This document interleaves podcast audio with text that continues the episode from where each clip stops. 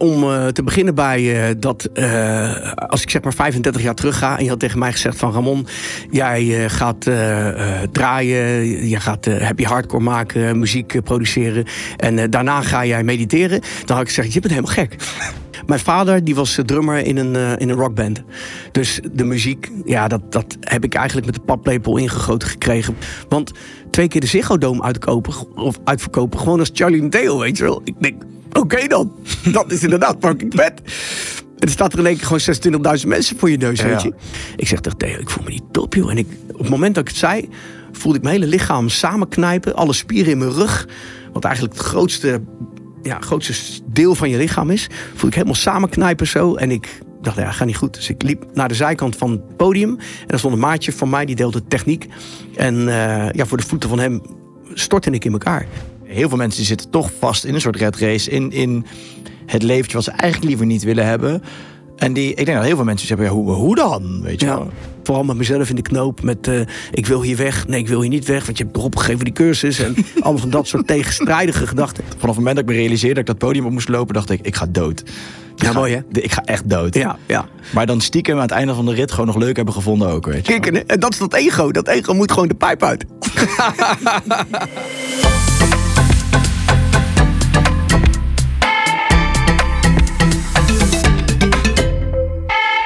Welkom, welkom lieve vrienden bij een nieuwe aflevering van The Trueman Show nummer honderdnegentien vanuit de studio in Rotterdam. Ik zit vandaag met niemand minder dan Ramon Roelofs, oftewel Charly Lownoise. Voor de mensen die al een tijdje in de muziek rondhangen, moeten de naam kennen.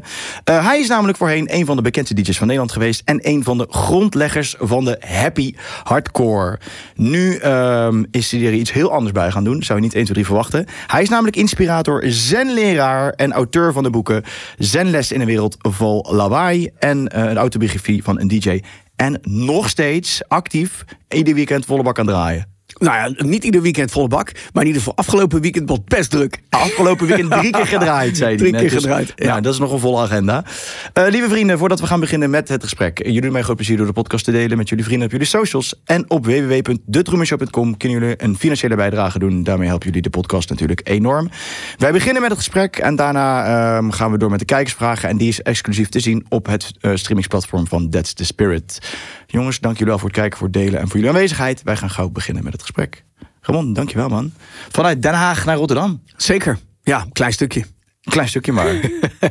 Lekker man. Ik, ja, ik vind het superleuk dat we het gesprek gaan doen. Want ik kom um, dan wel net uit een andere tijd. Maar um, ja, ik, ik zei het net al even tegen jou. Maar vroeger toen ik vijftien, zestien was. En aan de rand van België woonde. Ging ik uh, uh, eigenlijk allemaal naar, naar een destijds jump- en hardstyle feesten. En die natuurlijk eigenlijk al die, al die genres die voort zijn gevloeid. Uit die gabber en uit die ja, happy hardcore. Beginperiode. Beginperiode. En dus ik, ja, ik ken je van die tijd uh, wel supergoed. En dan uh, en al die jaren later. Ik heb natuurlijk een switch gemaakt. Jij bent er iets anders bij gaan doen. Vind ik het fucking vet dat we dit, uh, dit gesprek kunnen voeren. Ja, superleuk. Moet zo zijn. Synchronicity. Ja, toch? Ja. Ja, nice ja, man. Hey, ja, ik noemde... Ja, ja, we laten gewoon gelijk beginnen. Want je, wat ik noem zijn eigenlijk dingen die je normaal gesproken volgens mij niet zo gauw bij elkaar in een rijtje uh, verwacht. Mm-hmm. Grondleggen van happy hardcore. Uh, nog steeds heel veel aan het draaien. Maar tegelijkertijd ook zenleraar. En, ja, en juist volgens mij heel erg de rustkant op of zo. Ja. Uh, waar de andere kant meer hectisch oogt, zou ik willen zeggen. Ja, nou ja, weet je... Uh, om uh, te beginnen bij uh, dat, uh, als ik zeg maar vijfendertig jaar terug ga... en je had tegen mij gezegd van Ramon, jij uh, gaat uh, uh, draaien... jij gaat uh, happy hardcore maken, uh, muziek uh, produceren... en uh, daarna ga jij mediteren, dan had ik gezegd, je bent helemaal gek. Snap je? Dus het, het leven brengt je van alles op je pad. En dat vind ik eigenlijk ook het mooie van het leven. Dus... Um, ja, ik denk ook dat het leven geeft je bepaalde uh, tools... Om, uh, ik, ik weet zelf ook niet wat er nog gaat gebeuren. En ja, mijn twee passies zijn muziek en meditatie. Uh, uh, mezelf onderzoeken. Dat ook met andere mensen doen. Mens, mensen helpen. Dus ja, dat, dat vind ik fantastisch om te doen. En ja, dat, dat voel ik ook echt als een soort van uh, roeping. En met roeping, ja, zeg ik ook meteen van... het leven roept iets tegen je. Mm. En daar, daar, daar geef je dan gehoor aan. Ja, heel, ja. heel cool man. Want, want misschien zullen we gewoon even beginnen voor, voor de chronologische tijdsvolgorde. Even van, hoe ben je überhaupt in die, in die, in die house uh, beland uh, ja. destijds? Ja, nou ik was dertien en toen, uh, nou misschien nog een klein stapje terug. Mijn vader die was drummer in een, uh, in een rockband. Dus de muziek, ja dat, dat heb ik eigenlijk met de paplepel ingegoten gekregen. Want vroeger thuis uh, draaide mijn vader platen van de Rolling Stones, Golden Earring, Bachman Turner Overdrive, uh, de, de Beatles, weet je, dat soort, uh, dat soort muziek. Dus muziek was voor mij ook wel een soort van leidraad in mijn, in mijn leven. En ik ben ervan overtuigd dat als iets in je, in je vroege bestaan uh, dominant aanwezig is, ja, dan neem je dat gewoon mee in je verdere leven. Dus ik ben heel blij dat mijn vader die plaatjes draaide. Nou, op mijn dertiende ging ik naar de technische school. En ik ontmoette de Alexander, een maatje van mij, die zat ook in klas één C van uh, scholengemeenschap, het Zuiderpark. En uh, zijn broer, die draaide met een mobiele discotheek, met een drive-in show. Nou, op een gegeven moment zei Alexander, heb ik eens in om mee te gaan? Natuurlijk, nou, uh, vind ik hartstikke leuk. Dus gingen we naar een sociëteit onder een uh, gereformeerde kerk in Den Haag. En daar ging hij dus draaien. En ik kwam daar binnen in die ruimte en ik zag dat. En wat ik me ervan kan herinneren is dat ik meteen zeg maar aanstond. Dat ik meteen het gevoel had van, dit is wat ik wil gaan doen. Weet je, dat zijn mom- momenten, ik zei net al, iets roept je, waarin zonder veel woorden meteen eigenlijk duidelijk was voor mij van, dit is iets wat mij vervoert, weet je. Nou ja, en, en toen ben ik ook meteen begonnen. Want ik ben meteen met Alexander en met Patrick, een andere maat van mij die bij ons in de klas zat, uh, zijn we begonnen met uh, een drive-in show op te zetten. Dus dat betekent uh, alle spulletjes bij elkaar zoeken. Want alle drie hadden we een draaitafel, een mengpaneel, een lichtorgeltje, wat platen. En we gingen gewoon uh, vragen op scholen of we daar mochten draaien. Nou, en uh, vaak mocht het niet. En soms wel. En dat deden we het ook nog gratis natuurlijk, want we wilden het zo graag. Nou, um, ik heb die passie altijd gevolgd. Um, ik had mijn voorbeelden. Ben Liebrand um, is, was voor mij gewoon een heel, heel groot voorbeeld. Lex van Koevorden, D J van Radio Stad Den Haag. En daarnaast was Radio Stad Den Haag een piraat. Ja, dat was voor mij ook de inspiratie. Daar werd muziek gedraaid die je nergens anders hoorde. Uh, je had toen de tijd dat je landelijke radio Hilversum één, twee en drie. En daar was altijd een strak format. En daar kon niks tussen komen. Dus daar was niks nieuw, weet je. Het was allemaal heel erg uh, statisch. Maar Radio Stad Den Haag draaide alles. Draaide soul, draaide funk, draaide Italo, draaide uh, disco, weet je wel. En dat was voor mij, wauw. En daar is ook mijn liefde voor elektronische muziek geboren. Mm. Want daar hoorde ik plaatjes van Donna Summer, Patrick Cowley, uh, Bobby Orlando, Uh, Freddie Jackson, weet je wel. Uh, Alexander O'Neill, weet je, dat soort, uh, dat soort nummers. En ja, dat was voor mij van, ja, gewoon de magie alleen al om eraan te denken van, hoe maken ze die muziek? Nou ja, en uiteindelijk ik, moest ik mil- militaire dienst in toen ik van school afging. Uh, Um, dat was toen nog. Hmm. Volgens mij in tweeënnegentig is het afgeschaft. Maar ik was van achtentachtig twee. Dus ik kwam in maart kwam ik militaire dienst in. En vanaf dat moment, dat was eigenlijk het sleutelmoment. Toen zat ik in de bus naar in eerste instantie Ede. Dat was mijn uh, bus en trein. Uh, mijn opleidingscentrum. Daarna in Garderen heb ik vier maanden parate troepen gedaan. En toen ik in die bus en in die trein zat, ging ik piekeren, malen. Denken over mijn toekomst. Nadenken.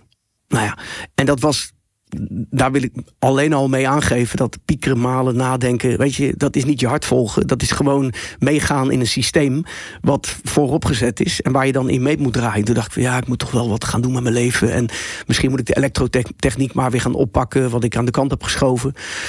Nou ja, toen uh, zag ik, universum uh, kent geen onderscheid. En uh, als je dat dus de kosmos inwerpt, dan krijg je antwoord. Dus ik kreeg antwoord in de vorm van een, uh, een spotje op televisie. Stap in de wereld die de marine heet. En toen dacht ik, oh, avontuur. Ja, dat is wel vet. Nou, dus uh, mezelf opgegeven om beroeps te worden bij de marine. Uh, keuring gedaan, ik werd goed gekeurd. En ik ben nu vierenvijftig. Ik word binnenkort vijfenvijftig en had ik met pensioen gegaan bij de marine. Nou, dat liep heel anders. Want uh, uiteindelijk merkte ik, toen ik aan boord zat, ik, ik doe het even een korte versie. Um, toen ik aan boord zat van. Neem dit alle tijd die je wil. Oké, okay, mooi. Toen ik aan boord zat van het schip, Uh, ik had daarvoor een opleiding gedaan. Dat was super vet. Weet je, met uh, een peloton met gasten. Keten in Amsterdam. Uh, super vette feesten in Den Helder. Maar ook dikke oefeningen. Veel sporten en zo. Dus ja, echt gewoon iedere dag was je bezig. Toen op een gegeven moment kwam ik aan boord van een schip. Paraat. En daar had ik mijn takenboek gedaan. En toen dacht ik, oké, okay, dit is het. Als er iets... Uh, aan bijvoorbeeld een dieselmotor van een generator gedaan moest worden. Werd iemand ingevlogen. En uh, ik mocht lampjes vervangen. En toen dacht ik, ja, maar dit is het niet, joh. En toen hadden we een oefening van zes weken. En het enige waar ik zat was beneden in het, uh, in het ruim. En niet aan, aan dek komen, geen, geen daglicht. Dus eigenlijk gewoon een hele mooie periode... om mezelf ook beter te leren kennen van... ja, wat zijn mijn normen en waarden? Wat wil ik in het leven? Mm. Nou ja, toen uh, merkte ik al heel snel dat ik die muziek ook miste. En ik kreeg gewoon heimwee naar huis. Dus toen ben ik eruit gestapt. Uh, dat ging ook niet zonder slag of stoot. Want dan moet je naar de sociale dienst op gesprekken. En uiteindelijk... Oh, nou, joh. Ja, toen ben ik eruit gegaan. En uh, nou ja, toen ben ik in eerste instantie gaan werken bij mijn stiefvader. Die had een lastbedrijf. Heb ik een jaartje gedaan. Ik ben ook meteen die muziek vol weer gaan aanpakken. Destijds heb ik van de veertienduizend gulden die ik gespaard had bij de marine. Want je maakt daar niet veel op. Ik bedoel, ten, nee. Toen de tijd een, een colaatje kost een kwartje, kwartje aan boord. Dus, uh, en een biertje ook vijfendertig cent. Dus um, toen heb ik een studiootje bij elkaar geschraapt. En uh, mengtafel gekocht. Uh, Atari computer gekocht. Synthesizers gekocht. En ik zat echt de hele avond, als ik klaar was met mijn werk... zat ik op mijn kamer alleen maar te nerden. Alleen maar uit te zoeken hoe dat allemaal werkte. Je had geen internet, geen YouTube. Ja, ik wist niet waar ik het moest zoeken. Dus ik ging gewoon zitten klooien. Gewoon zitten te rommelen achter die synthesizers en achter die computer. En ik vond het... fantastisch. En in eerste instantie maakte ik dingen na van uh, K L F. Bijvoorbeeld uh, plaatjes proberen na te maken. Tony Scott, wat toen de tijd ook door Ben Liebrand werd geproduceerd. En zodoende merkte ik niet dat ik ook mijn eigen stijl aan het ontwikkelen was. Nou, mijn allereerste uh, plaatje wat ik uitbracht... toen werkte ik inmiddels niet meer bij mijn stiefvader. Toen werkte ik bij de Rabobank op uh, afdeling logistiek. Was overdag de post rondbrengen naar de bijkantoren. En dat was een hele lichte baan. Maar ja, als ik dan een idee had, had ik een dictafoontje bij... met zo'n klein cassettebandje erin. En dan uh, neuriede ik dat in. En s'avonds ging ik die muziek ging, uh, ging ik uitwerken. Nou, en dan uh, in negentien negenennegentig kwam mijn eerste plaatje uit... onder de naam R J's Rule. Dus R J, Ramon, Jacques, Roelofs of Roelofs, R J's Rule. Um, en dat werd een bescheiden clubhitje. Maar de tweede, dat werd dan meteen een, een, ja, echt wel een hit... In de, in de clubs. En ook in twee landen uitgebracht. In uh, Engeland en in Duitsland. Op allerlei verzamelaars kwam die. En zo werd die naam die werd bekend. R J's Rule. En toen, ja, ik ging platen kopen in Den Haag. Bij platenzaken. En die gasten die gingen raves organiseren. In de Statenhal en in de Houtrusthallen. Bestaan allebei, allebei niet meer. Maar ja, daar vroegen ze mij in één keer voor. En ik dacht, wat fantastisch. Nou ja, en ik stond in één keer van de plaatselijke club... waar ik toen de tijd draaide voor uh, driehonderd, vierhonderd mensen... stond ik in één keer voor zesduizend man als R J's Rule. En ik stond zo echt te trillen met mijn hand... om die naad op de plaat te krijgen. Dat was echt bizar, joh. Ik vond het zo spannend om daar in één keer voor dat grote publiek te staan. Ah, zesduizend ogen naar je zitten te kijken. Ja, die waren wel allemaal uit het pannetje. Maar die stonden allemaal met die housebroeken, weet je nog. Ja, fantastisch, man. Heel sick, man. Super, ja. Super vet. Um, maar um, ik, ik, weet je wat ik zo bedacht toen je dat zo zei? Van, ergens is het ook alweer... Um, ik weet niet of jij dat ziet, maar het is tegenwoordig... Het is zo'n andere tijd waar je alles zelf moest uitvogelen. Mm-hmm. En dan, dan, word je, dan leer je dus echt jezelf iets, iets aan, zeg ja. maar. Op een authentieke manier ook, want je moet Klopt. Het zelf uitvogelen. Klopt. Nu staat... Ja, nu kan je gewoon... Zeg maar, je moet natuurlijk steeds minder doen, omdat steeds meer door computers wordt overgenomen. Ja. Maar zelfs als is het nu gewoon bijna lastig om een soort van je eigen signature te maken of zo. Want ik bedoel, YouTube-filmpje hier en dit of dat of zus en zo. En alles is er eigenlijk al. Ja, dat klopt. Ja, toen de tijd... Uh, kijk, ik zeg altijd, ik heb natuurlijk ook mijn voorbeelden gehad. Um, en... In de tijd voor mij, dat muziek echt gemaakt moest worden uh, door live te spelen. Of door een synthesizer ook echt live te spelen. En dat opna- opnames werden gemaakt op een uh, meersporenrecorder. Ja, dat was ook een andere tijd. En op een computer, ja, daar kon ik gewoon rustig aan. Kon ik uh, een beetje rommelen en uh, de nootjes weghalen. Een beetje veranderen om het aan te passen. Dus dat, dat was al... Uh, natuurlijk onwijs kicken. En tegenwoordig heb je volgens mij met uh, artificial intelligence... Dat, ja, precies. Joh, maak voor mij eens eventjes uh, die, ja. die akkoorden en dan, uh, dan staat het er gewoon. Maar ik heb er ook geen oordeel over, weet je wel. Het is wat het is. En de technologie die gaat vooruit. En uh, volgens mij, ook al wordt iets door artificial intelligence gemaakt, als het vet klinkt en mensen voelen dat daar iets geraakt wordt in zichzelf, ja, dan is het ook, dan is het ook echt. En dan is het toch ook mooi? Nou, ik had hier dus van de week een uh, gesprek met mijn broertje over. En, uh, want we hadden het gewoon over, ja, de A I is natuurlijk nu een hot topic, weet je wel. En ook gewoon in, in, in nou, ook hier, het bedrijf. Ik bedoel, ik heb daar wel mijn mening over, over A I. Ik, ik bedoel, ik denk wel dat het, het onmenselijke van, het ontzielen van alles, ja, vind ik, vind ik jammer ergens of zo. Maar ik ben het ook wel met je eens, technologische vooruitgang is van alle tijden. Ja. En je kan er maar beter gewoon goed over nadenken hoe je het wil gebruiken. Maar wat ik, wat ik tegen hem zei, dus op een gegeven moment wel van, ik, wat ik denk, of sterk geloof, en misschien is het naïviteit, maar dat is wel wat ik ergens voel, is dat, ja, als samenleving worden we steeds meer ont, ontmenselijkt, ontzield eigenlijk. Maar er is ook weer juist een heel erge stroming die juist wel weer die hele menselijke kant op wil. Ja. En gaat ook. En juist weer, nou, dat ligt denk ik ook in lijn met alles wat jij doet. Ook met zen en alles eromheen. Dat je juist meer in je lichaam zit en juist meer echt naar het menselijke toe komt. En naar de rust. En ergens voel ik dan gewoon, nou, laat het allemaal artificiëler worden. En nepper en metaler en robo- robotischer, zeg maar.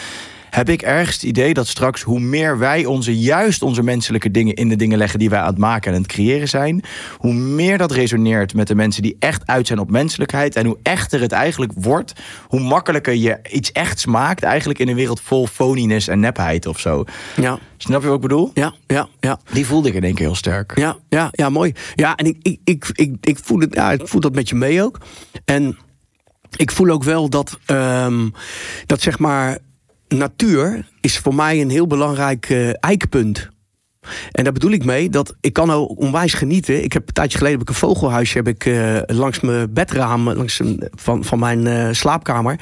Het raam heb ik daar opgehangen. En vanochtend werd ik wakker en ik doe mijn gordijn open. En plotseling zie ik, hij hangt nog niet zo lang, misschien maar twee maanden. En plotseling zie ik dat daar dus een vogelnestje zit.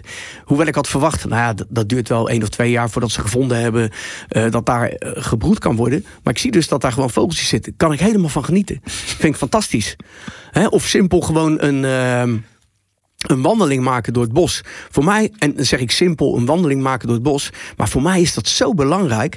Als ik een weekend gedraaid heb, of als ik een retraite heb gegeven, waarin ik ja, toch wel heel veel met mensen ook werk, en uh, waarin heel veel energieën zeg maar rondgaan, ja, dan heb ik het echt nodig om even op mezelf te zijn, even een wandeling te maken door het bos of langs het strand te lopen, even die, die natuurlijke leegte ook uh, toe te laten. En die leegte is voor mij niet iets negatiefs, mm. maar juist vol van, van, van potentie, zeg maar. Mm. En dat vind ik heel, uh, heel bijzonder aan de natuur. Um, het laat gewoon op, weet je. Als, als, als ik in, in het bos loop en er staat een eikenboom, ja, die heeft helemaal geen identiteitscrisis. Het is gewoon een eikenboom, klaar. Ja, weet je, die, die is gewoon, als je het over zijn hebt, mm. over meditatie, over verticaal zijn, weet je, dan is dat gewoon, die boom die is gewoon. Kijk, en daar, daar kunnen mensen zeggen, wat, wat, wat is dat voor zweverigs? Uh, maar juist, wat ik zweverig vind, is dat niet zien. Mm. Ik, juist het tegenovergestelde. Want onze natuur ligt zo dicht bij de natuur. Mm. Wij zijn natuur.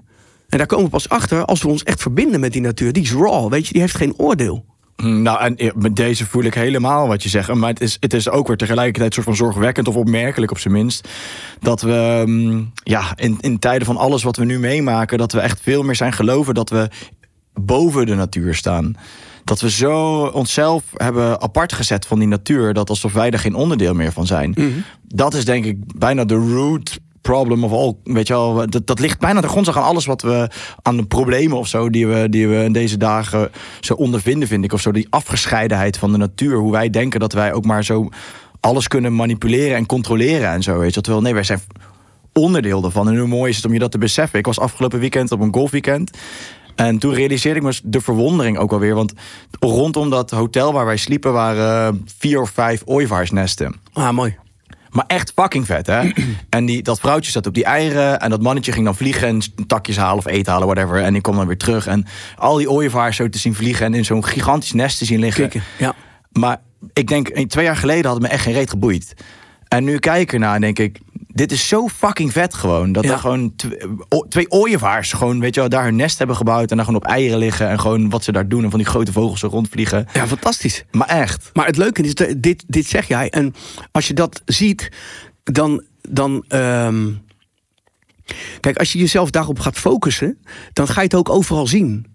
Dus het is eigenlijk ook een soort van, van eenpuntige uh, concentratie op bijvoorbeeld de na- natuur. Je gaat overal natuur zien. Vroeger was ik daar ook helemaal niet mee bezig. Maar als ik nu op de weg zit, dan zie ik uit mijn ooghoek zie ik bijvoorbeeld een buis dat op een paal zitten. Terwijl ik met honderdtwintig langs ga, weet je wel, mm. zo. En dat soort momenten, dat zeg ik tegen, uh, tegen een maat van mij of tegen mijn vriendin die naast me zit. Zeg ik, kijk eens, kijk eens, die buis zat daar. Waar? En daar, ja. Oh ja, daar zit, weet je wel, dat vind ik gaaf. Of bijvoorbeeld op een lantaarnpaal waar een aalscholver zit om zijn uh, vleugels droog te maken, weet je. Of een ooievaar die daar gewoon op één poot uh, twintig meter boven de grond staat, op een paal. En dan al die auto's daar onderdoor. Ja, ik, ik vind het onwijs vet. Ja, echt vet. Ja. Ja, ik denk dat het klopt wat je zegt. Ja. Je gaat dus, als je, hoe meer je op die natuur let en hoe meer je uiteindelijk toch weer verbonden wordt of zo met die natuur, hoe meer je er ook op gaat letten ja. en mee bezig bent. Ja, zo. Dus het ligt er maar aan. Waar, waar, waar ligt je concentratie? Waar focus je jezelf op? Ja, ja mooi man. Ja. Um, ja, je bent op een gegeven moment voor zesduizend man gaan draaien, maar op een gegeven moment moet je ook een soort van uh, grondlegger worden van de happy hardcore uh, nog, nog ergens tussendoor. ja, tussendoor nog eventjes. Ja. Tussendoor nog eventjes. Ja, ja. ja of, uh, Kijk, dat is eenennegentig aangebleven. tweeënnegentig ga ik draaien op Mallorca. Daar word ik ge- gevraagd om uh, daar zes weken te komen draaien. Want in Club N L? Nee, nee, oh. in uh, um, uh, hoe heet die? Zorbas. Oh ja, Zorbas ja, dat was nog voor die Club N L tijd. Nee, nee, precies. Met Theo of niet toen uh, daar? Nee, dat, dat is dus een half jaar later. Oh, oké. Okay. Ik, ik ga mijn mond houden. Ja, ja. ja, ja dus ik, ik draai uh, in de zomer. Daar ik draai zo drie of zes weken geweldig. Ik heb super tijd daar gehad. Echt uh, helemaal los, weet je wel. Ook, we hadden een voorgesprekje over drugs gesproken. Daar heb ik ook twee keer een half pilletje geslikt om te proberen van, ja, wat, uh, wat is dat nou precies?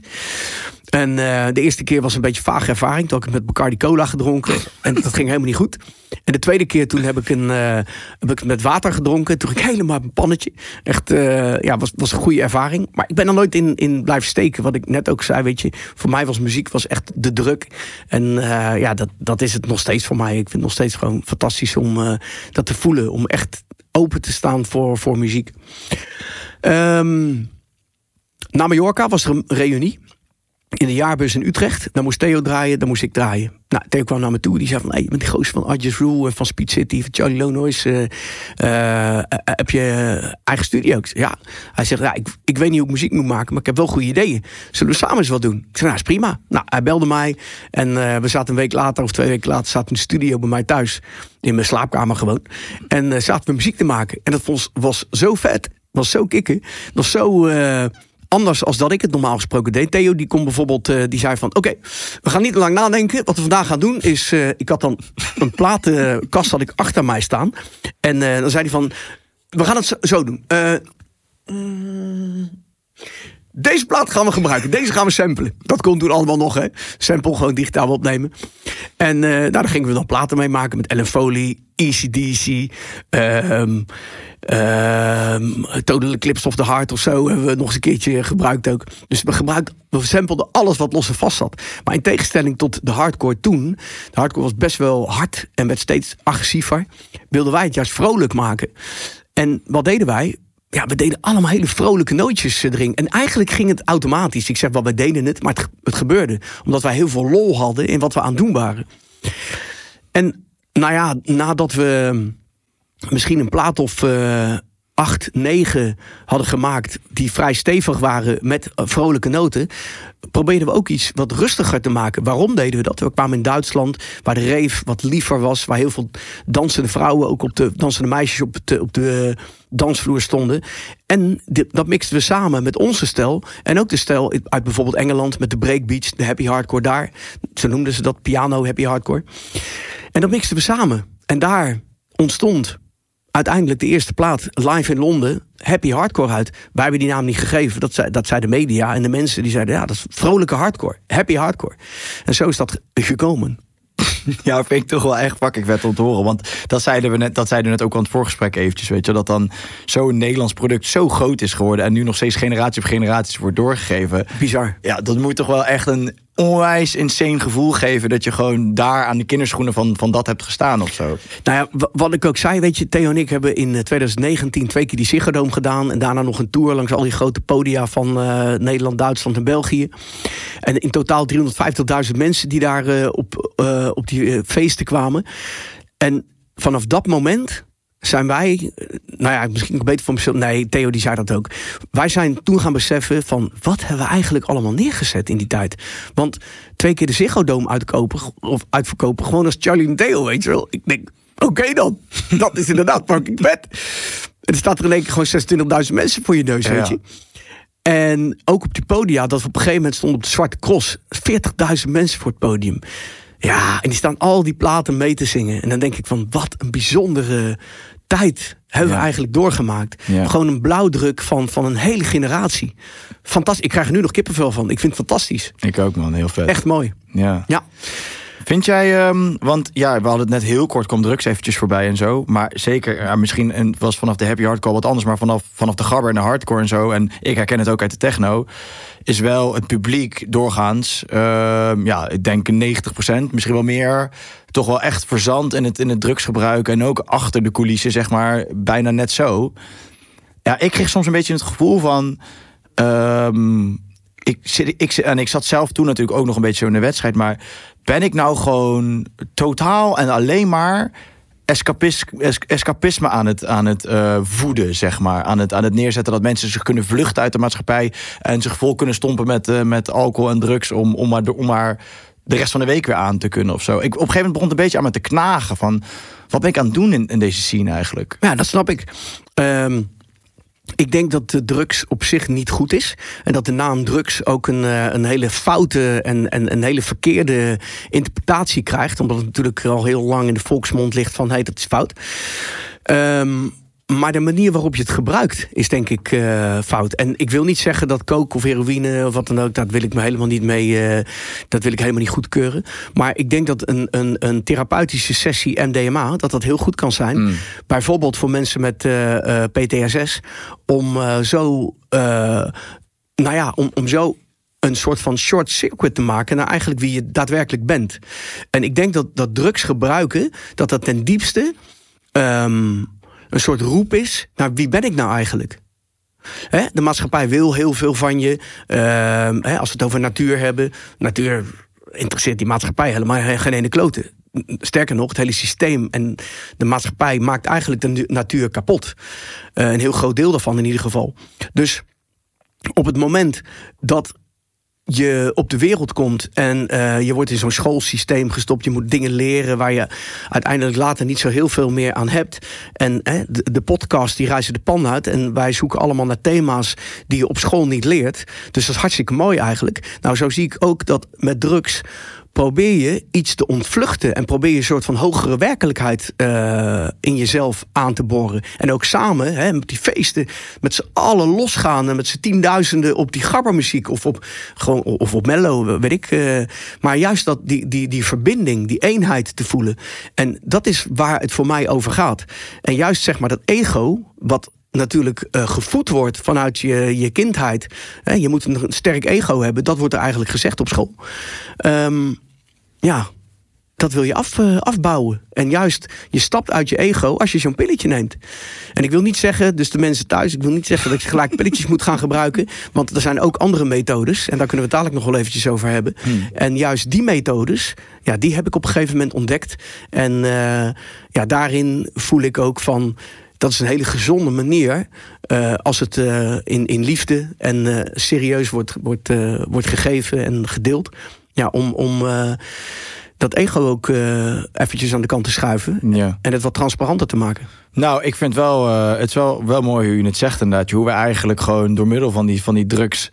Ik bedoel, aan de ene kant escapisme, aan de andere kant kan je het ook iets mooier benaderen inderdaad. Dat je, we zijn eigenlijk weer op zoek naar die, naar die, naar die eenheid en naar die, niet naar die afgescheidenheid die we allemaal ervaren vanaf ja. de jeugd. Door het systeem en door trauma's en door alles wat we meemaken in het leven. We ervaren natuurlijk zo'n individualisme en afgescheidenheid. Terwijl we eigenlijk diep van binnen eigenlijk juist allemaal op zoek zijn naar die verbondenheid en naar die liefde ja. en naar...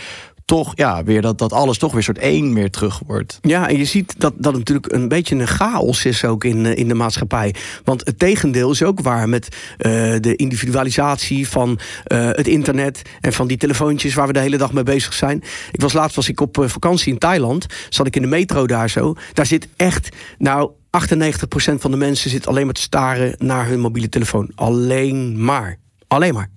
Hmm. En dan denk ik van ja, oké. Okay. Dit is het. Ja, ja. Ja, oké, okay, is dit het? Uh, ja. Ja, bizar.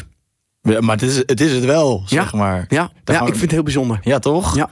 Ik kan er soms ook nog niet, uh, nog niet met mijn pet bij van... Jezus, het gaat zo snel allemaal, joh. Voordat we het door hebben, heb je een chip in je arm... heb je de mobiele telefoon niet meer nodig, weet je wel? Ja. Dan zitten we daar met z'n allen. Ja. Hoe is zo'n voor jou op het moment gekomen? Want ja, je hebt natuurlijk vanaf het moment dat je die heb je hardcore hebt gedaan... en zo ben je mega groot geworden, heb je, heb je al die dingen gedaan. Maar er komt ergens ook een moment dat je denkt... Dat, dus dat je het tegenovergestelde wil gaan doen van, van de chaos, zeg maar. En van, zeker. Van de gekkigheid. Ja, zeker. Ja, ja, ik heb het verhaal ook vaak verteld. Ik probeer hem nog even, een, uh, misschien uh, borg ik nog iets aan wat ik nog niet heb verteld. Ja, nice. Ja, zesennegentig, toen was voor mij uh, de limiet uh, bereikt. Om het zo maar even uit te drukken. Ik was al jaren, was ik allerlei, uh, had ik allerlei balletjes die ik onder water hield. En daar bedoel ik mee uh, dat ik heel veel stress voelde. Dat ik af en toe uh, last van mijn linkerarm had. Dat ik druk op mijn borst voelde. Uh, dat ik in een hotelkamer lag te huilen en dat ik echt voelde van dit is niet wat ik wil, weet je wel. Ja. Ik voelde die druk van geleefd worden, van driehonderdvijftig optredens per jaar doen, uh, over de hele wereld, mijn bioritme continu maar door elkaar heen gooien. Maar ook daarnaast een contract getekend bij Polydor, een grote firma destijds, uh, waar miljoenen in omgingen. Uh, de druk van het contract met iedere drie maanden een nieuwe single aanleveren en ook daarin weer een album aanleveren, eens per jaar. Dus We, we, moest, we moesten creatief zijn. Mm. Het spelen was voorbij. Nou ja, en ik ben niet uh, vies van hard werken. Want dat doe ik ook als ik, als ik speel. Maar juist dat spelen miste ik. Van gewoon eens even, even, even rommelen, weet je wel. En uh, als ik een keer geen zin had, dan deed ik het niet. Als ik wel zin had, dan ging ik gewoon even een nachtje door met uh, produceren, weet je. En... Nou, lang verhaal kort. Op een gegeven ogenblik was de, de stress bij mij zo hoog opgelopen... dat uh, ik voelde... We waren in een periode van veertien dagen... dat we iedere dag optredens hadden... aan het einde van negentien zesennegentig. En uh, ja, ik voelde al uh, zevenentwintig december, weet ik nog heel goed... voelde ik van, ik zit niet helemaal lekker in de show. En ik zei tegen Theo, weet je... doe jij het eerste optreden in Eindhoven, doe jij dat maar. Ga maar uh, staan daar met die micro... en ik ga even achter het keyboard staan. Ik zeg niks, want ik voel me niet op. Oh, zegt hij, dat is goed. Nou, dan is hij een beetje de clown uitgehangen... En toen gingen we door naar Den Haag. In de Asta moest ik toen uh, draaien. Moesten we toen draaien. En uh, nou ja, bij ieder woord wat ik door de mic zei... voelde ik de kracht uit mijn lichaam uh, wegstromen. Ik denk dat we misschien drie blaadjes, blaadjes verder uh, waren. Ik zeg tegen Theo, ik voel me niet top, joh. En ik, op het moment dat ik het zei... voelde ik mijn hele lichaam samenknijpen. Alle spieren in mijn rug. Wat eigenlijk het grootste... ja, het grootste deel van je lichaam is. Voel ik helemaal samenknijpen zo. En ik dacht, ja, ga niet goed. Dus ik liep naar de zijkant van het podium. En daar stond een maatje van mij, die deelde techniek. En uh, ja, voor de voeten van hem stortte ik in elkaar. Wow. En ik lag op de bühne en ik was niet oud. Kon alles volgen. Nou, alles werd stilgelegd. En ik was heel erg, ja, wakker. Was ik heel erg wakker. En uh, ik kon me niet bewegen. Maar ik kon wel alles volgen. Nou, wat ik zei, alles werd stilgelegd. Uh, Theo die kwam erbij. Wat is het? Gaat het goed met je? Ik zeg, ja, ik, zeg, ik voel me niet top, joh. Ik weet niet wat er aan de hand is. Nou, ziekenwagen erbij. Werd afgevoerd. En toen ik in die ziekenwagen lag... had ik ook een moment waarop ik dacht van... Ha, dat dit nogmaals meemaken. Lig ik in de ziekenwagen, word ik afgevoerd. Jezus, zeg hé. Dus ik kwam daar bij uh, de E H B O-post. Nou, die man die ging me onderzoeken. En die zei van, ja, ik kan niks vinden. Maar wat ik denk, is dat je gewoon oververmoeid bent. Want ik had natuurlijk iets verteld van... Uh, hmm, ja. Hij zegt, nou, hij zegt, als ik jou was, zou ik gewoon even een tijdje pauze nemen. Ik zeg, ja, maar ik ben al een jaar van tevoren uitgeboekt. Dat kan helemaal niet, joh. Nou ja, drie weken pauze gehouden. En toen ben ik weer begonnen. Voor mij was dat een, een, een kantelmoment. Ik ben toen gaan sporten. Ik merkte dat ik opener ging staan. Mijn broer die bokste. En die zei van... Uh, ga gewoon een keertje mee boksen. Hij zegt, uh, en dit zijn woorden die ik toen niet wist... maar wat ik wel nu kan zeggen. Hij, uh, hij zegt, even, even lekker zweten en zo. Ik zeg, ja, inderdaad. Nou, toen ging ik boksen en toen merkte ik dat juist... zeg maar, het continu in een, in een tunnel zitten... alleen maar bezig zijn, full focus met die muziek... met die optredens... dat het eigenlijk gewoon helemaal niet goed is. En toen ik ging boksen, merkte ik dat ik ook nog een keer... twee dagen, drie dagen in de week... heel intensief, gewoon alleen maar lekker knallen... vol zweten, dat ik dat ook nog daarnaast kon doen. Hmm. En dat vond ik... ja, ik kreeg meer zelfvertrouwen... en ik, uh, ik merkte dat ik weer in mijn kracht ging staan... en dat ik... Uh, nou, dat ook mijn, mijn creativiteit weer uh, omhoog ging. En... Uh, nou ja, het leven is het leven niet... als die weer een nieuwe uitdaging op je pad uh, brengt. achtennegentig kwam mijn stiefvader te overlijden. Mijn biologische vader was al overleden toen ik negentien was. Die bubbel had ik helemaal niet goed verwerkt. Mm. Dus die kwam vol omhoog. En Ja, ik was gewoon super verdrietig. Ik was echt gewoon helemaal kapot. Was ik. ik zat echt dagen te huilen. En toen dacht ik echt van... Ja, wat, maar wat, wat is nou...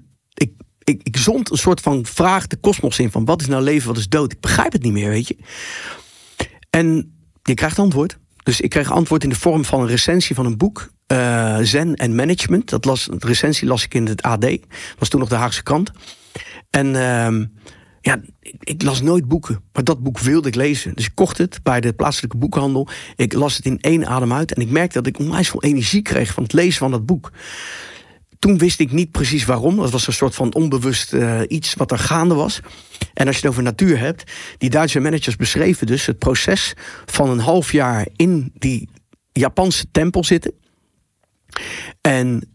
Het enige wat die mensen scheiden van de buitenwereld, van de natuur, was een stukje rijstpapier. 'S Morgens om vier uur stonden ze op, uh, mediteerden ze, werkten ze knalhard. In die tempels wordt gewoon knalhard gewerkt. Uh, zongen ze samen, mantra's. En dat was een onwijs team spirit. Dat gevoel had ik toen ik dat boek las. Uh, ze werkten in de tuin. En ik dacht, wauw, wat vet. Weet je wel, wat, voor mij ging er een wereld open. Hmm. Ik, ik, ik wist niet dat er nog iets anders bestond. En dit vond ik... Ja, mega. Nou, op zoek naar nieuwe boeken over het thema meditatie zen... kwam ik een foldertje tegen van een leraar die in Den Haag uh, meditatie gaf. En daar heb ik me toen voor opgegeven met een stemmetje in mijn hoofd dat zei... wat ga je nou doen, ga je mediteren? En uh, ja, ik ging mediteren. Oké. Okay. Nou, toen uh, ben ik dat gaan doen. Eerst ik op het kussentje zitten, vond ik onwijs moeilijk. Zitten, het sociale aan de kant schuiven... en eventjes uh, ja, met mensen niks zeggen... en alleen maar je ademhaling volgen. Nou, ik merkte dat ik onwijs veel gedachten had. Dat ik echt gewoon in een soort van uh, uh, wervelwind zat... Van, van allerlei gedachten die omhoog kwamen. En vooral met mezelf in de knoop. Met uh, ik wil hier weg, nee, ik wil hier niet weg... want je hebt toch opgegeven die cursus... en allemaal van dat soort tegenstrijdige gedachten. Maar er was ook een moment zo... dat ik echt... ja. tot rust kwam. Iets wat ik herkende van, van vroeger... maar wat ik niet echt van kon thuisbrengen. En toen ik die deur uitstapte daar... na een, misschien anderhalf uur binnen te hebben gezeten... Uh, waarin die leraar ook van alles vertelde... Ik stond, ik, ik stond buiten en ik voelde me bevrijd... op de een of andere manier. En dat was een moment... want later kwam ook wel weer gewoon die aap op mijn schouder zitten. Maar dat was een moment waarvan ik dacht... van ja, dit is goed, hier moet ik mee doorgaan. Nice. Ja. Dat is echt gewoon een soort van door jouw leven de rode draad eigenlijk, of niet? Dat je gewoon ja. voelt van uh, dit voelt goed en dit, uh, dit ja. moet ik gaan doen. En het interessante is, het is leuk dat je dat zegt, interessante, dat toen ik daar die eerste of die tweede keer uh, uh, aanschoof in die groep... en ik zag die leraar zo zitten in die houding... toen had ik al meteen een soort van uh, bespiegeling van... dat wil ik later ook gaan doen. En dat duurde nog tien jaar voordat ik uiteindelijk uh, nou ja, uh, in mezelf ook daadwerkelijk uh, die, die, die, die behoefte omhoog voelde kom, komen van ja, nu ga ik ook mijn eigen, eigen show opvoeren daarin. Nice. Ja. En hoe denk jij dan, dat vind ik altijd zo fascinerend, want ik denk dat heel veel mensen die, uh, die hebben dit niet. Of die hebben dit misschien wel, maar die voelen het, ervaren het niet zo. Dat zo sterk iets voelen van dit is wat ik wil gaan doen. En het vervolgens ook de kracht hebben om het te gaan doen. Ik, ja. Heel veel mensen die zitten toch vast in een soort red race. In, in het leventje wat ze eigenlijk liever niet willen hebben. En die, ik denk dat heel veel mensen zeggen, ja, hoe, hoe dan? Weet je ja, wel? Ja. Ik vind het toch fascinerend hoe dat bij de een dan toch zo duidelijk naar voren komt... en bij de ander veel minder. Ja, ja, ik weet zelf ook niet. Uh, ik, ik ken zat mensen die het ook wel doen. Uh, maar voor mij was het gewoon helder, weet je. En misschien heeft het ook te maken met gewoon goed voelen. Van ja, wat, wat, wat voelt goed? Hmm. En uh, ja, ik denk dat, dat juist de meditatie mij ook zeg maar de balans heeft gegeven om, uh, en daar moet ik wel bij zeggen, ik heb extreem zeg maar naar links geleefd en die muziek extreem gedaan. En ik heb die meditatie later ook extreem doorgevoerd en extreem zeg maar met hele zware weken gedaan en uh, alleen maar met meditatie bezig zijn, eigen school gehad en zo. En juist daarvan ben ik ook weer teruggekomen en ben ik gewoon in dat midden gaan wandelen van, ja, hoe voelt het nou om, uh, om af en toe even naar links te gaan? Af en toe van naar rechts te gaan, maar niet te ver. Gewoon weer terug te komen in dat midden. Hmm. Dat voelt voor mij heel goed. Dit herken ik ook heel erg voor mezelf. Als je dan één nieuw ding hebt, daar honderdtachtigduizend procent voor gaan. Ja. Alleen nog maar gefocust ja. zijn op dat ene ding. Ja. Echt ja. master in worden, omdat je zeg maar het zo in dat ene, in dat ene ding zit. Ja. Maar ik ben het ook gelijk helemaal met je. Dat is, daar zit ook een soort van, dat is ook een soort copingmechanisme of zo van vroeger. Of iets wat je meegenomen hebt, dan zo wow, vol in één onderwerp moet duiken. En eigenlijk ja. alles moet daarvan wijken, zeg ja, maar. Ja, ja. Maar ik, ik denk ook, het is gezonder om... om een gezonde balans te, toch wel te vinden. Ja. In eigenlijk alles wat je doet, zeg mm. maar. Ik zie ook wel het effect, want je kan wel snel echt goed in iets worden... of iets leren of iets helemaal onder de knie krijgen. Maar dat hele drastische bam, één kant op bewegen, bewegen is wel typisch inderdaad, ja. Ja, maar weet je wat het grappige is? Je zegt uh, heel goed in iets worden. Juist met meditatie en met, uh, en dat kan ik ook eigenlijk wel doortrekken ook naar muziek... is het ook juist loslaten. Want de grootste hits, die heb ik gemaakt op het moment dat ik al mijn ideeën losliet. En dat ik alleen maar gewoon toeliet... Uh, na een lange worsteling van het lukt niet, het lukt niet, klotenzooi. En, nu een, en in één keer dacht ik, joh, klootzakken, dan ga ik het maar zo en zo doen, weet je wel. En dan ging ik zitten rommelen en dan had ik gitaargeluidje... en binnen twintig minuten stond er een track, dat werd gewoon een fucking hit. Of bijvoorbeeld met uh, meditatie, dacht ik dan van... ja, ik heb er helemaal geen zin in, joh, moet ik op dat kussen gaan zitten. En ik moet, ja, maar ik moet wel lesgeven. En dan had ik een hele vette meditatie, weet je wel. Dus ja, gewoon ook loslaten. Da- daar gaat het volgens mij om. Dat is wel mooi ook, ja. Als je beginner's mind, ja. Ja, precies. Als je jezelf zo probeert te duwen en te pushen... dan, uh, dan wordt het hangen en wurgen. En dan krijg je ja. misschien wel tegenoverstellen van wat je wil. Ja. Ja, man. Was dat het boek, dat ene boek wat je las... was eigenlijk je eerste um, uh, kennismaking met spiritualiteit dan ook? Zen en Management. Ja. Ja, ja, of het mijn eerste kennismaking was met spiritualiteit. Uh, ik denk in, in mijn... Um, Ja, op de, op de lagere school. Daar werden heel veel bijbelverhalen verteld. Mm. En als ik nu naar de symboliek kijk in die verhalen... ja, dan vind ik ook daar hele mooie dingen in zitten en zo. Dus ik denk dat, dat symboliek en spiritualiteit... toch wel heel vroeg in mijn jeugd... Uh, en bij, bij ieder kind denk ik ook wel naar voren toe komen. He, sprookjes... Uh, zijn ook mythische verhaaltjes. En ook zijn ook hele diepe... als je goed kijkt naar de symbolen in sprookjes... Ja, het zijn ook hele mooie verhalen... die tot je onderbewuste spreken. En uh, ja, dat, dat, dat, ja, dat er toch waarschijnlijk... In, uh, in je kindheid ook hele goede dingen worden gedaan. Wel uh, met betrekking tot, um, tot het aanboren... Van, van die diepe laag van je. Wat, wat is spiritualiteit voor jou? Um,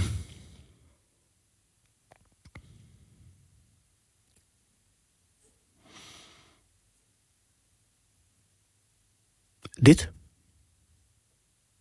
Even die stilte toelaten. En even die spanning ook voelen van...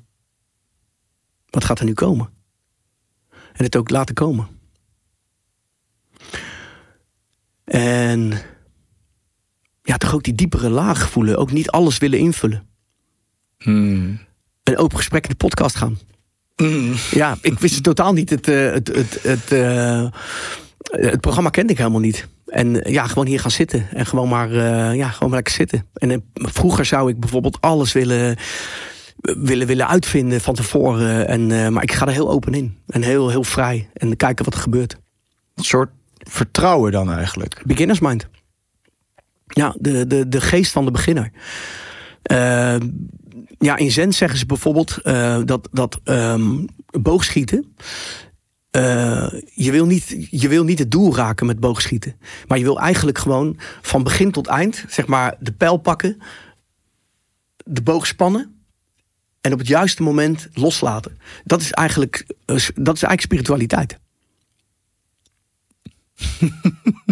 Die moet ik even voor me in laten werken. Maar ja, heel cool. Want dat is wat, wat, Zen, wat Zen eigenlijk dus zegt. Je moet niet het doel raken, maar het is de... ja, misschien kun je dat zelf... De weg. Weten. De weg. De weg. Ja. Dat, dat is ook met, met muziek maken en met meditatie. Weet je, als je met meditatie bijvoorbeeld een bepaald doel wil bereiken... Hè, verlichting hebben we het heel vaak over. Mensen willen verlichting bereiken. Wat de fuck het is, weet je. Ja. Ik heb geen idee. Maar voor mij gaat het om, om, om de weg. Van meditatie kan ook zijn dat je gewoon langs de kant van de sloot... lekker zit vissen of zo. Hmm. Of dat je loopt op straat en bewust bent van, uh, van, van dat, je, dat je daadwerkelijk op straat loopt. Hmm. Of dat je... He, als je het over zitten hebt op zo'n kussen... dat je kan genieten van dat zitten op dat kussen. Ja. Dat, dat is voor mij de weg, zeg maar. Dat is natuurlijk... Ik vind het wel mooi dat je het zegt ook van... mensen willen, ver, willen verlichting, weet je wel. Dat, dat, zou, dat impliceert eigenlijk bijna altijd... dat hetgeen wat je nu aan het doen bent niet goed is. En dat je dus ergens naar een staat moet gaan... wat, wat anders is dan hetgeen wat je in je normale leven ervaart of zo. Het is bijna altijd... voelt ook weer bijna als een soort uitvlucht... van hetgeen wat je aan het doen bent. En dan...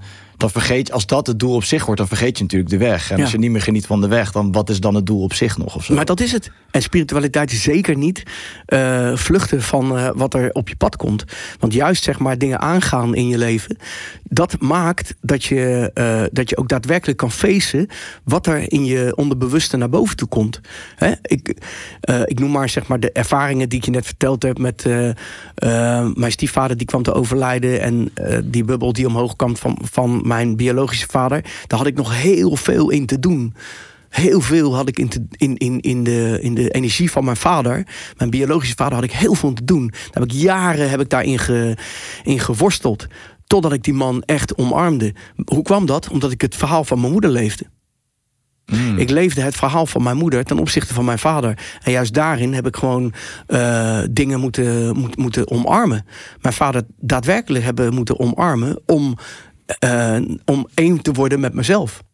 Hmm. Dus je bedoelt eigenlijk, je, je leeft... Um, je ging door op de verhalen die jouw moeder je had verteld over je vader eigenlijk. Ja, dus dat beeld, weet. Nee, precies, dus dat beeld leefde van hem. Ja, precies. Terwijl dat natuurlijk helemaal geen compleet beeld is. Een eenzijdig van één iemand geschetst. Ja, hij was altijd die slechterik. En, uh, hmm. ja, en, en dat is... Kijk, ik hou van mijn moeder, weet je. Maar zij zit nog steeds vast in datzelfde beeld van mijn, uh, van mijn biologische vader.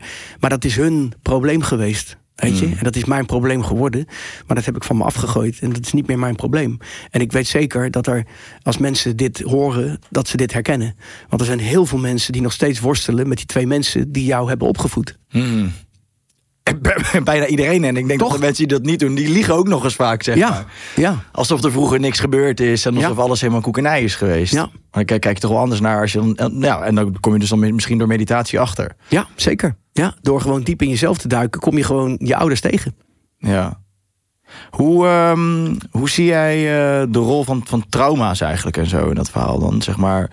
Ja, want dat is natuurlijk ook... Ja, we hebben het net even over, je kijkt naar je ouders op een bepaalde manier. Daar komen ook vaak trauma's en zo bij kijken. Heb je dat, ben je daar voor jezelf ook actief mee bezig geweest? Uh, ja, ik denk het wel. Ja, zeker, want uh, ik kan me herinneren uit mijn, uit mijn jeugd dat... Um, Ja, dat was toen mijn ouders nog samen waren, was er altijd wel spanning. Eventjes een uh, concreet verhaal. Mijn ouders die zijn gescheiden toen ik vier was. Mm. Dus zeg maar tussen nul en vier kan ik me niet zo heel veel herinneren. Ik kan me wat vlagen herinneren van... Uh, nou ja, dat er wel eens spanningen waren. En dat ik wel eens gehuild heb omdat ik weg moest of zo met mijn oma. En... Maar op een gegeven ogenblik, vier jaar later, dus toen ik acht was, kwam mijn vader weer terug. En toen kan ik me herinneren dat er wel heel veel spanningen waren. Dat ik bewust ook die spanningen heb meegemaakt. Dus voor mij waren momenten dat ik in bed lag en dat ik mijn ouders, mijn ouders ruzie hoorde maken in de kamer. Dat waren voor mij traumatische ervaringen. Mm-hmm. Want ik wilde liefde, weet je. Ik wilde gewoon liefde tussen mijn ouders. Dat kan ik nu zo benoemen, maar toen wist ik dat niet. Toen was ja. ik alleen maar bang dat ik uh, ruzie hoorde. Uh, mijn broertje, die is vier jaar jonger als ik, die heeft dat nooit zo ervaren, zegt hij. Misschien dat er onbewust toch nog een hoop zit, dat, dat weet ik niet. Maar ik, uh, ja, ik was daarmee bezig. En uh, ik heb die dingen ook weer daadwerkelijk opnieuw uh, beleefd in allerlei therapeutische sessies die ik heb uh, uh, gedaan. En daarin ook echt ge- gehuild, totdat ik er bijna dood bij neerviel. Echt al die spanningen, die trauma's losgelaten, weet je. Met familieopstellingen, met helende reis. Uh, uh, met, met ook met, met, met, met, met sessies, met uh, meditatiesessies en zo. En ja, dus, dus er zat nog heel veel oud zeer. En uh, ja, dus ik denk dat, dat we heel veel hebben te verwerken. Ja. Ja, en, en, en, bij, en bijna iedereen ook. Hè. Ik vind het wel echt cool dat je er zo ook over praat. Want hoe, hoe wordt er eigenlijk in je, in, je, in je andere wereldje naar gekeken? Nou ja, het leuke is dat uh, toen ik pas met meditatie begon in negentien negenennegentig... ja, toen was daar een heel groot deel van de muziek zien. En dan heb ik het even over de scene waar ik in uh, bewoog. Um, die was daar niet mee bezig. Hè? Uh, maar nu tegenwoordig, we zijn nou vierentwintig jaar, vijfentwintig jaar verder. En nu... zijn er dus heel veel D J's die dat ook allemaal doen. En het leuke is, één keer per jaar doen we ook een D J-retraite. Oh joh. Ja, waarin we met, uh, nou ja, met toch wel de grote van Nederland uh, samen een uh, retraite doen. En uh, waarop, waarop, waarin mensen die nu luisteren naar de podcast zitten te kijken. Ja, als je D J bent en uh, je, je voelt je aangetrokken tot dit. Wat ik me kan voorstellen dat het ook een hele grote drempel is. Want veel D J's creëren ook hun eigen eiland. En dan heb ik niet alleen over D J's, heb ik het over politici, artiesten. Die creëren in principe hun eigen eiland. Omdat ze uh, zichzelf gaan afscheiden van het mens zijn. He, want ja, ze zijn een soort van eigen persoonlijkheid aan het creëren. Mm. En ik herken het allemaal. He. Ik bedoel, allemaal doorleefd ook. Ik ben open. ik maakt mij niet uit of ik met de, met de schilder sta te praten op de hoek, met de buurvrouw of met uh, iemand die bij mij op coaching komt of uh, aan wie ik een retraite geef. Ik ben gewoon, ja, Ramonnetje uit Den Haag, weet je. Dus gewoon heel simpel. En uh, ja, die openheid die heb ik eigenlijk altijd wel bewaard. En, maar juist, zeg maar, je persoonlijkheid kan heel erg in de, in de weg zitten om, om, om weer te voelen wie je daadwerkelijk bent. Ja, je, je leeft, wat je eigenlijk zegt, je leeft soort van je rol. Je D J zijn, je politicus zijn of ja? je whatever zijn. Daar ga je mee identificeren. Ja, het wordt een hele, het Duitse woord vind ik heel mooi. Het wordt een hele beschränkte persoonlijkheid, zeg maar. Gewoon heel erg een eiland.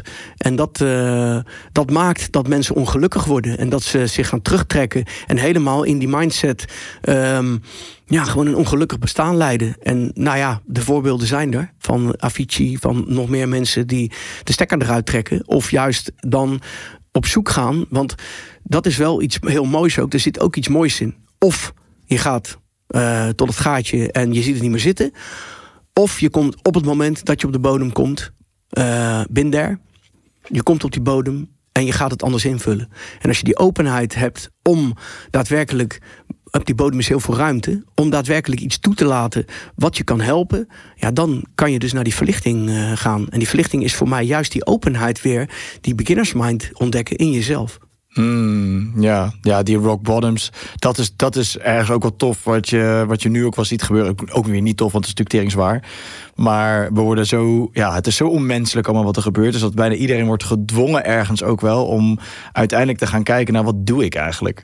Ja. En, um, en, ja, en bijna, ik, bijna iedereen, iedereen loopt wel een keer tegen rock bottom aan. Ik bedoel, al die uh, burn-outs of zo, dat is, dat is eigenlijk denk ik niks anders dan gewoon je niet op je plek voelen binnen dit systeem en binnen hetgeen wat je aan het doen bent. En omdat je niet een vervuld leven leidt. Ja, het, het is een, een, uh, ja, het is een opnieuw geboren worden, noem ik het altijd maar.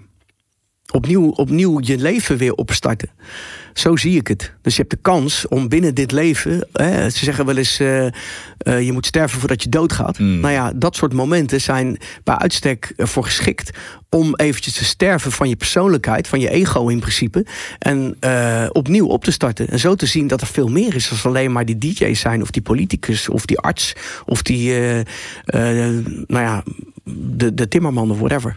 Ik, echt, het is zo bizar. Het is, want het is precies dat. En ik, als ik voor mij in één moment zou moeten omschrijven waar ik dat heb ervaren, meermaals in de tussentijd. Op een gegeven moment gaat het dan heel hard. Als je het één keer één keer hebt gehad, ervaar ik in ieder geval zo. Maar toen door corona, zeg maar, die clubs uh, op een gat lagen en ik niet mee, mee wilde doen aan het Q R-beleid. En ik dus voor de keuze stond van oké, okay, ik ga hier dus of in mee of ik stap eruit. En op een gegeven moment ik dus zo gek werd dat ik de controle niet meer had over de situatie. Dat mm-hmm. ik niks anders, maar ook wel heel erg sterk voelde van ik ga niet meedoen met die hele Q R-bullshit. Um, dat dat voor mij sterker was dan, dan het feit dat ik die controle uh, uh, niet meer had. En dat ik dus echt in de overgave moest van oké, okay, dan is dit nu de realiteit. En ja. dit is wat het is. En pam, ga hier maar eens even mee zitten, weet ja. je wel. Ja. Maar, en dat ik echt een week lang om heb zitten janken. Om gewoon ja, de machteloosheid van de situatie. Maar dat heeft voor mij de grootste en de mooiste verandering van mijn leven teweeggebracht. Wauw. Weet je wel, om echt de, aan de andere kant op te gaan. En in, in een wereldje waar ik geen, ja, waar ik me eigenlijk niet meer goed voelde, maar waar ik ook niet echt uitstapte of zo. En ik werd daar gedwongen en ik moest in die overgave. Dat is het. Maar dat, dat is een retraite. Dat is zeg maar uh, uh, vrijwillig een retraite. Dit was dan gedwongen. Maar vrijwillig een retraite ingaan is ook gewoon een week of een, week, een weekend of een dag of whatever. Gewoon je, jezelf overgeven aan even op die plaats komen. Weet je wel, even in dat verticale komen. En gewoon loskomen van, van, van, uh, nou ja, van wat je, die, wie je bent. Wie je denkt dat je bent. Dat, hè, ja. En daar iets toelaten wat veel groter is als, als uh, datgene wat je denkt dat je bent. Ja, ja zeker. Ja, en dat is ook wat ik merkte, is dat je gewoon, het voelt echt als een stukje sterven. Je moet echt een stuk loslaten van de persoon die je hebt opgebouwd ja. rondom jezelf. Dat is het. En, uh, maar als dat dan gebeurt, dan komt er ook weer dat het gaat dan redelijk snel. Het verzet ertegen duurt lang en is heel, is heel vervelend. Maar als je eenmaal in die overgave zit, dan gaat het daarna snel, weet je wel. Want gaaf, hè? Ja, dan voel je opeens, oh wow, echt bevrijding eigenlijk ja, toch wel een nou, beetje. Het is leuk dat je dat zegt, want ik, nu dat jij dat zo allemaal zegt, zo zie ik ook bijvoorbeeld uh, die retraites die ik organiseer. Daar komen mensen binnen, weet je, die zitten in die grumpy mindset een beetje. Hoe ze, ja, ze zijn ergens niet tevreden mee en um, nou ja, daar komen ze die retraite doen. En eigenlijk na twee dagen zie ik al dat Dus dat ze de, de stories laten vallen. Dus die verhalen waarvan ze denken dat ze dat zijn. Mm. En dat ze juist zeg maar in die overgave komen. En dat ze een veel diepere werkelijkheid gaan ervaren. Dat ze die liefde weer kunnen toelaten. Dat ze die, die, die, die ruimte en die grootsheid en die, de natuur. En eigenlijk het kleine gaan zien. En dat daarvan kunnen genieten. En dat vind ik zo mooi, jongen. Die verhalen die ze dan uh, allemaal loslaten. En eigenlijk in de woorden komen. In, mm. in de... Ja, in hun eigen energie. Super vet, ja. ja. En, en verhalen kan natuurlijk van alles zijn, volgens mij ook. Ik bedoel, het is niet... Ja, een verhaal kan zijn dat je je identificeert met je werk... maar je verhaal kan ook zijn dat je tegen jezelf zegt... dat je waardeloos bent of dat je er niet toe doet... of weet ik veel wat voor negatieve zelfsovertuiging over jezelf hebt. Ja, zo is het. Ja, ja. En ze stappen de deur uit. En ze zijn weer helemaal uh, cool met zichzelf. Ja. Fantastisch. Vet, toch? Heb je het idee dat dat steeds, een, uh, steeds groeiender wordt? De populariteit in, in bijvoorbeeld jouw retreat is... of, of het insight dat jij doet. Ja, ik denk zeker wat ik organiseer, dus de Insight Intensives... wat gebaseerd is, de, de rode draad is de dyade... En de diade, dat komt uit de communicatiewetenschappen. Je zit tegenover elkaar. En uh, er zijn wat spelregeltjes dan. Het enige wat je, uh, wat je doet, is dat je van rol verwisselt. De ene keer bij de luisteraar, de andere keer bij de verteller. En de, de vraag is, vertel me wie je bent. Dat is eigenlijk het enige wat je doet. Dus, nou, de spelregels zijn dan, als de een aan het praten is, is de ander stil. En die houdt alleen maar het oogcontact met de ander. Dus wat hij doet is eigenlijk het, met het wezenlijke contact maken. En als die ander luistert... En die gaat ook niet in een soort van uh, sociale rol van... oh ja, inderdaad, mm. dat heb ik ook. Ja, dan wordt het een soort dialoog. Maar hier is het, nee, gun die ander ook zijn verwerkingsproces. En dat is heel mooi. Want vaak zijn we, zitten we zo klaar om te reageren op wat een ander vertelt. En hier hoeft dat helemaal niet. Nee, die ander vertelt iets en die luistert in principe naar zichzelf... want de ander is een levende spiegel en die verwerkt wat hij te verwerken heeft. En die ander, die dus de levende spiegel is... die heeft daar totaal niks over op te merken. Ongetwijfeld dat het stemmetje aan de gang gaat. Hmm. Maar hoe meer je in dat proces komt, hoe meer je dat ook gaat loslaten. En dat is fantastisch. Dus dat is eigenlijk uh, wat ik geef. Diade duurt veertig minuten... En meestal zit je met uh, van twaalf tot uh, twintig mensen. En dan uh, na veertig minuten dan uh, is er uh, changeover. Uh, en dan wissel je met een andere persoon. En dan ga je dus weer die energie voelen met een andere persoon. Nou ja, en, en dat is uh, hoe zo'n retraite eruit ziet. Met yoga erbij, met meditaties erbij... met lekker wandelen in stilte in de natuur. Goede vegan maaltijden. En uh, ja, ik vind het een heel bijzonder proces. Telkens weer. Vet, man. Ja. Is het, uh, ja, want het is eigenlijk natuurlijk in, in onze westerse samenleving en zo. Het, het, staat, het staat zo haaks op alles wat we aan het doen zijn, eigenlijk of zo. Ja, um, ja, eigenlijk wel. Ja, maar ook alweer heel cool dat je het daarmee een soort van wel weer kan combineren in, in, de, in de maatschappij waarin we nu leven. Nou, het is direct toepasbaar. Want uh, ga maar na. Als je met mensen in gesprek gaat en uh, ja, je, je trekt jezelf allerlei dingen, trel je, trek je jezelf aan. Hè? Als je met iemand in gesprek gaat die bijvoorbeeld even kut in zijn vel zit of zo, ja, dan. Uh, maar je leert in zo'n proces dat je het ook bij de ander kan laten. En dat je dus niet alles naar binnen gaat trekken. En dat is iets heel moois. Mm. En ook dat luisteren vind ik ook fascinerend. Hè? Want je, als je luistert naar iemand anders, dan zie je dat ook vaak. Dat je gaat toch... Um, proberen te voldoen aan het pla- waarvan jij denkt wat de ander uh, van jou wil hebben of zo, weet je wel. Zeker. En, maar dan ben je eigenlijk niet echt een gesprek aan het voeren. Je bent ook niet echt aan het luisteren naar wat iemand zegt. Je bent ook niet echt aan het opnemen. Je bent eigenlijk gewoon vooral aan het proberen te voldoen of aan weet je, Zeker. iets. Maar dat is niet helend voor de ander. En, nee. en ook voor jezelf heb je er geen kont aan eigenlijk. Dat is het. Nou, en ook andersom met uh, datgene wat je zelf vertelt. Uiteindelijk, als je zo'n diade op een gegeven moment tien keer op een dag gedaan hebt. Tien keer veertig minuten. En je hebt een aantal keren uh, ben je de verteller geweest. Ja, dan ga je wel merken dat je in een bepaald cirkeltje aan het ronddraaien bent. Mm. En daar stap je dan uit. Hmm. Je stapt eruit. Want je komt wel echt achter wat, welk beeld jij van jezelf graag hoog wil houden als je dat gaat Zeker, vertellen. zeker. Ja. Ook wel confronterend ergens, denk ik. Nou ja, dat is, en daar, daar doe je het voor. Daar doe je het voor. Ja, ik heb, met mannen heb ik meegemaakt. Een aantal mannen die deden met de laatste retraite mee. En uh, nou ja, die zaten best wel een beetje vast, zeg maar, in hun, uh, in een, pat- in hun patroon. En uiteindelijk uh, gingen ze weg. En uh, nou ja, ik had het gevoel dat er op dat moment nog niks gebroken was. Maar ze belden mij de dag daarna. En ze vertelden dat toen ze uh, een kwartier onderweg waren in de auto, belden ze hun vrouw. En die vrouw, die, ik krijg nu nog een bok in mijn keel als ik aan denk. Die vrouw die vroeg aan hun van, uh, en uh, hoe heb je het uh, ervaren? Ze braken helemaal.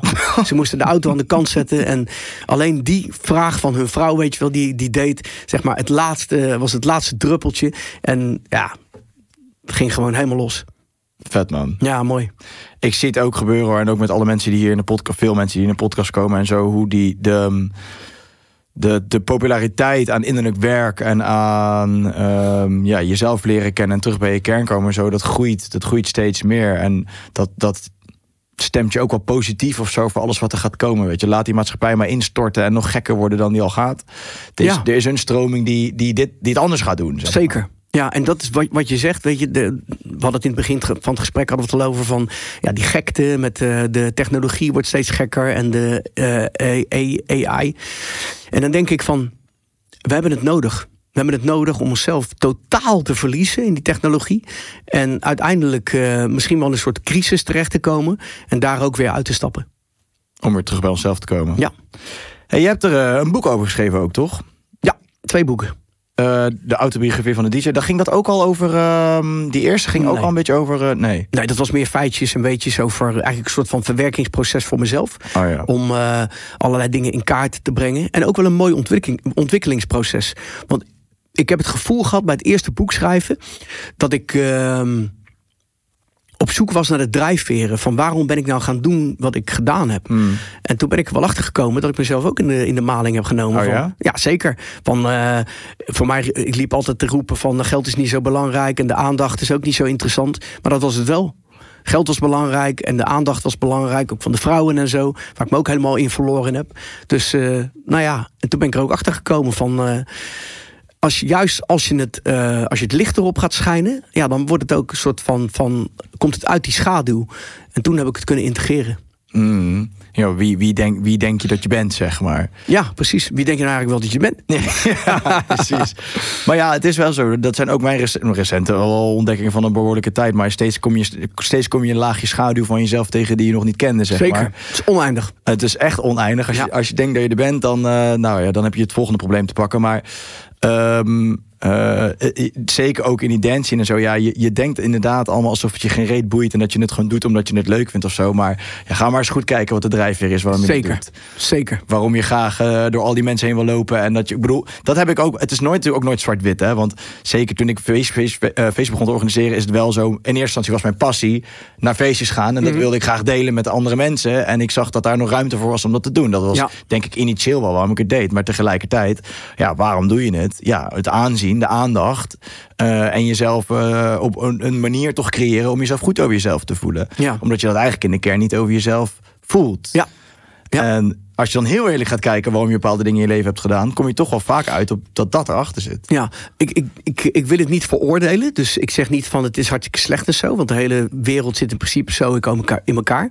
Want als je het maar bewust voor jezelf hebt, weet je, dan maak je het ook wat transparanter.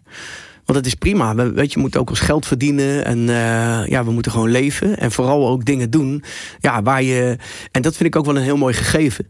Um, als ik met mensen in gesprek ga en zij praten over iets en ik zie dat hun ogen gaan glinsteren, dan zie ik ook dat er een soort van vuur gaat branden. Nou ja, en ik weet van mezelf dat als ik dat doe, als ik over meditatie praat of over muziek praat, ja, dan, dan voel ik dat ik aanga. Dus ik vind dat ook wel iets heel moois. Want daarmee kan je ook mensen inspireren.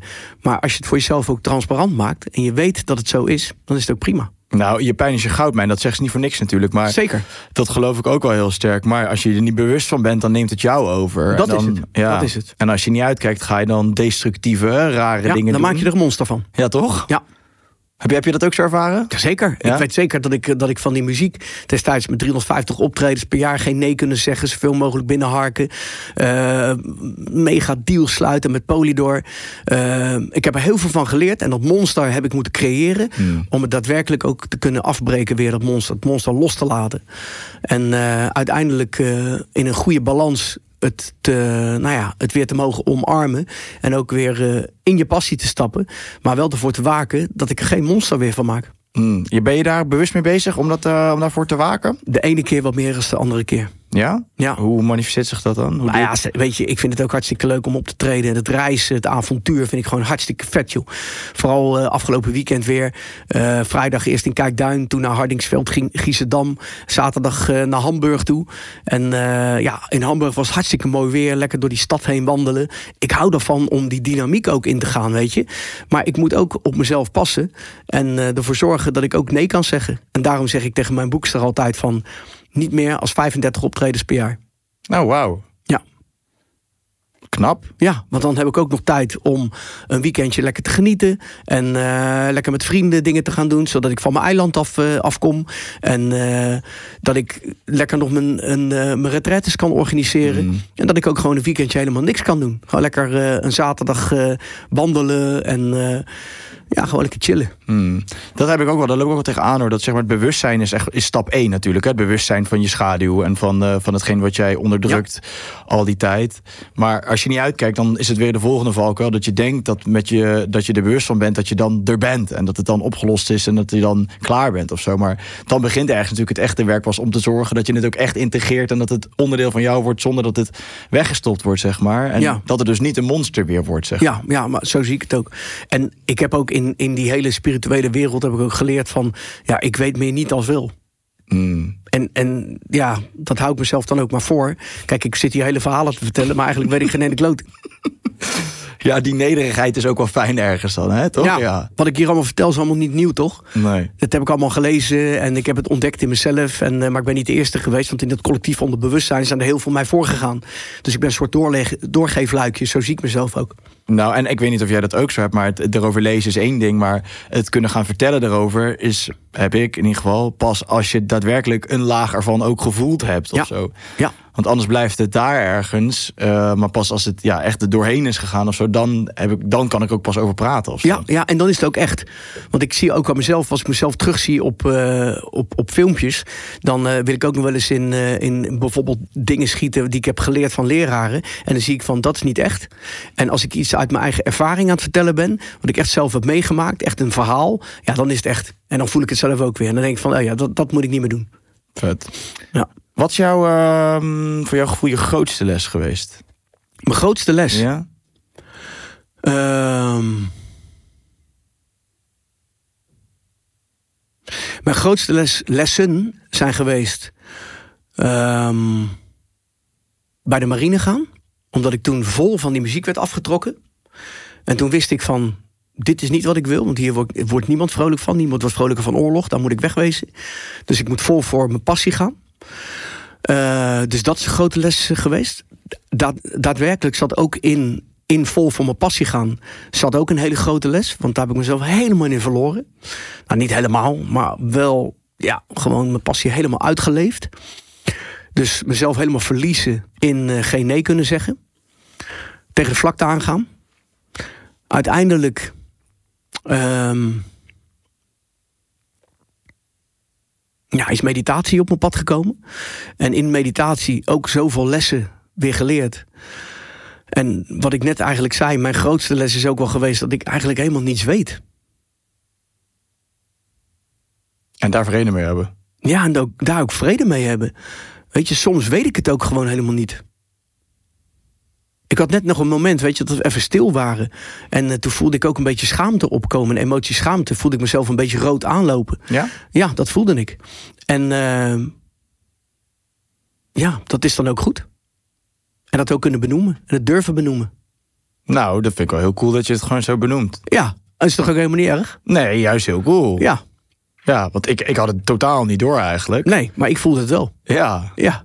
Maar dat is toch, kijk, dit is toch de echtheid die je wil? Ja, maar dat is echt, weet je. Dat is gewoon echt. Dat je gewoon, dat je gewoon kan zeggen... Ik had het van de week nog, toen we gingen uit eten... en toen had ik diep inzicht over mij van vroeger. En ik was met mijn vader, mijn broertje en nog wat andere mensen. En ik, ik deelde dat gewoon. En, toen, en ik voelde gewoon... Door het gewoon te delen, niemand hoeft er iets mee... maar gewoon de echtheid van het delen... Dat van, is de, het. van de pijnen die je meemaakt in je leven, van alles. Toen voelde ik ook wel van... ja, dit had ik drie jaar geleden nooit gedaan...